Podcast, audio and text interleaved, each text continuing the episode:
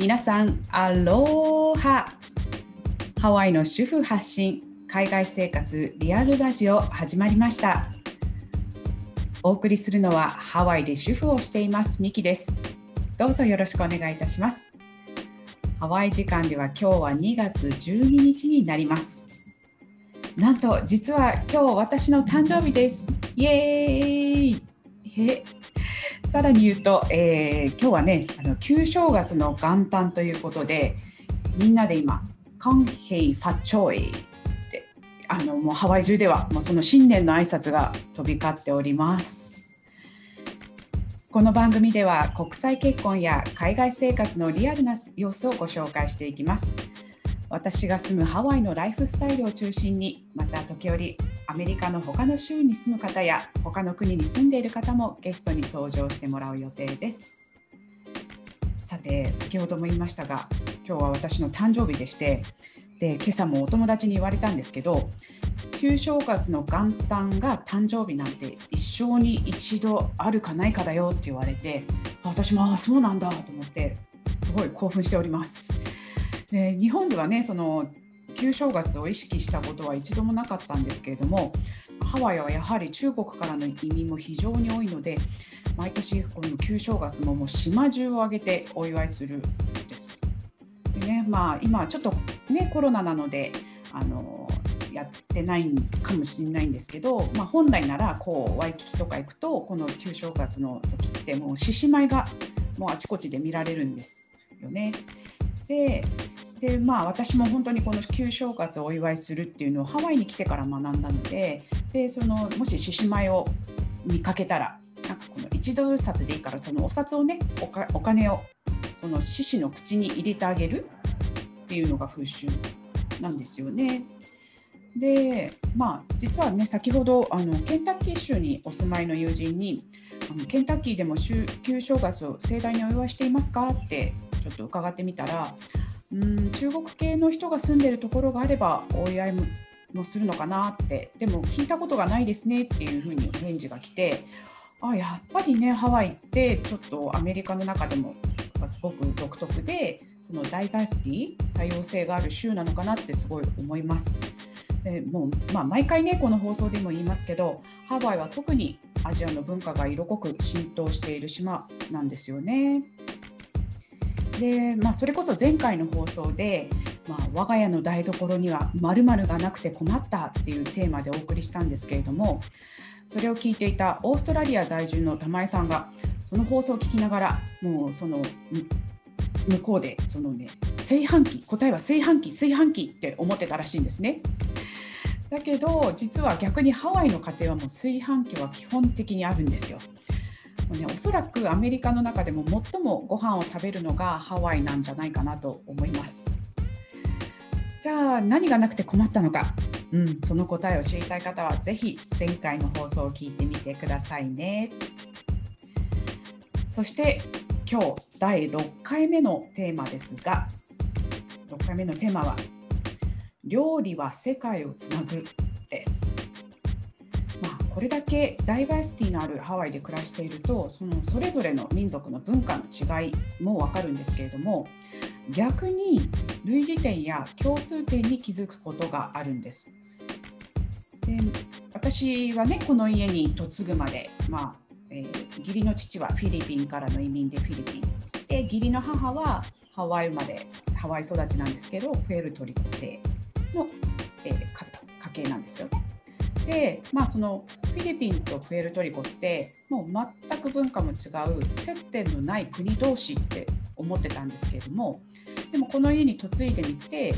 あの気づいたのが、まあ、驚くことにねその料理で多くの類似点があるっていうのに気づいたんですよ。でやっぱりどちらの国もそのスペインの植民地時代があったからなのかなと思うとそうするとすごい納得なんですね。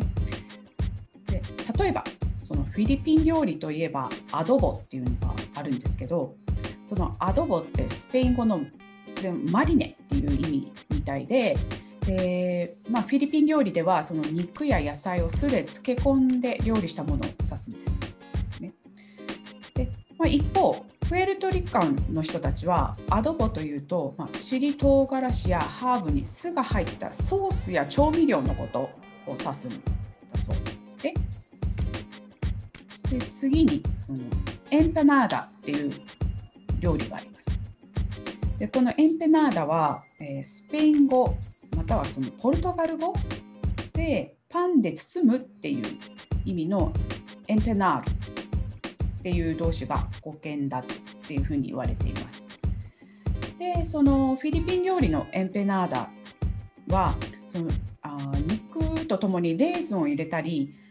甘めの生地で作ったりしてなんかペーストリー的存在なんですね。まあ、ちょっと甘いなんかパンみたいな感じの存在になるんですけどかたやプエルトリコのエンペナーダは肉にオリーブを入れて、まあ、おかずの一品要は惣菜扱いみたいになるんですね。うんまたね、こっちのあのプエルトリコ料理のエンペナーダは通称パナディージャってよく呼んでいます。うちの家庭でもあの時々そのパナディージャを作るんですけど、うんまあ、ちょっとちょ余談ですけど、まあ、語源から言うと小さなエンペナーダっていう意味のエンパニナディージャ？エンパニナディージャっていうのが語源なようです。まあ、ちょっとした雑雑学ですね。ででまあそのうちの義理の母はそのプエルトリコ系でその義理の母の家族とかと過ごしていてよくわかるのはどうもそのプエルトリコの人にとって赤赤色はすごい大切な色のようででそれがすごい料理にも反映してるんですね。でまあ事実ねプエルトリコ料理でよく使われているのがトマトソースになります。さらにね前回の放送でも紹介した代表料理のガンドレライスやパテレでも必須なのが、えー、その香辛料で、えー、アチオーテっていう種を使うんですよ。でこのアチオーテっていうのは、まあ、味にアクセントをつける目的とともにその赤色を出すために使われてるんですね。でアチョーテはま別名アナトーとも言ってうんとだからアチョーテって書いてない代わりに、まあ、アナトっていうふうにこう書いてその香辛料のセクションに売ってたりとかするんですけどこれは日本語では紅の木っていうので、まあ、紅やっぱり赤赤色ってことですよね。でそのアチョーテのことを調べてみると、うん、中南米やカリブの先住民たちがまあ、料理染色化粧品薬品等で利用していたものだそうでそれがスペイン人がその植民地化した時にそれを発見してでそれをその中南米やカリブからフィリピンに持ち込んだっていうふうに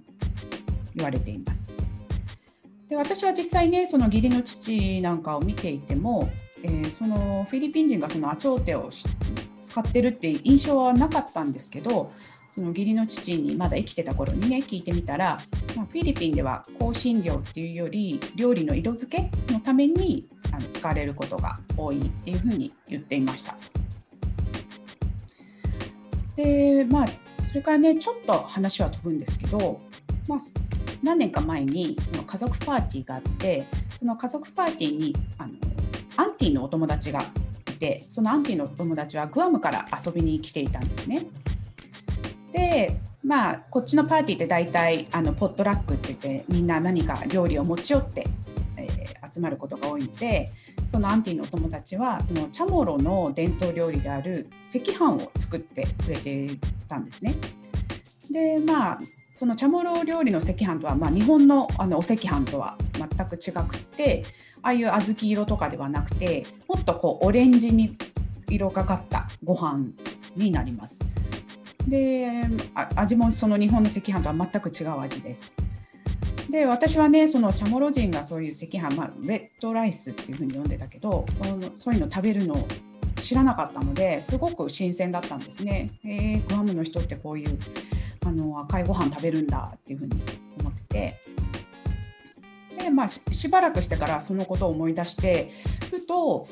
あのそのチャモロの赤飯ってあの赤色は何から出てるんだろうっていうふうに考えたんですよ。でそれではって気づいたんですけどあのグアムもスペインの占領下だった時代があるからもしかしたらあの赤飯もあのアチョーテを使ってるんじゃないかっていうふうに思ってそれでもう早速調べたんですね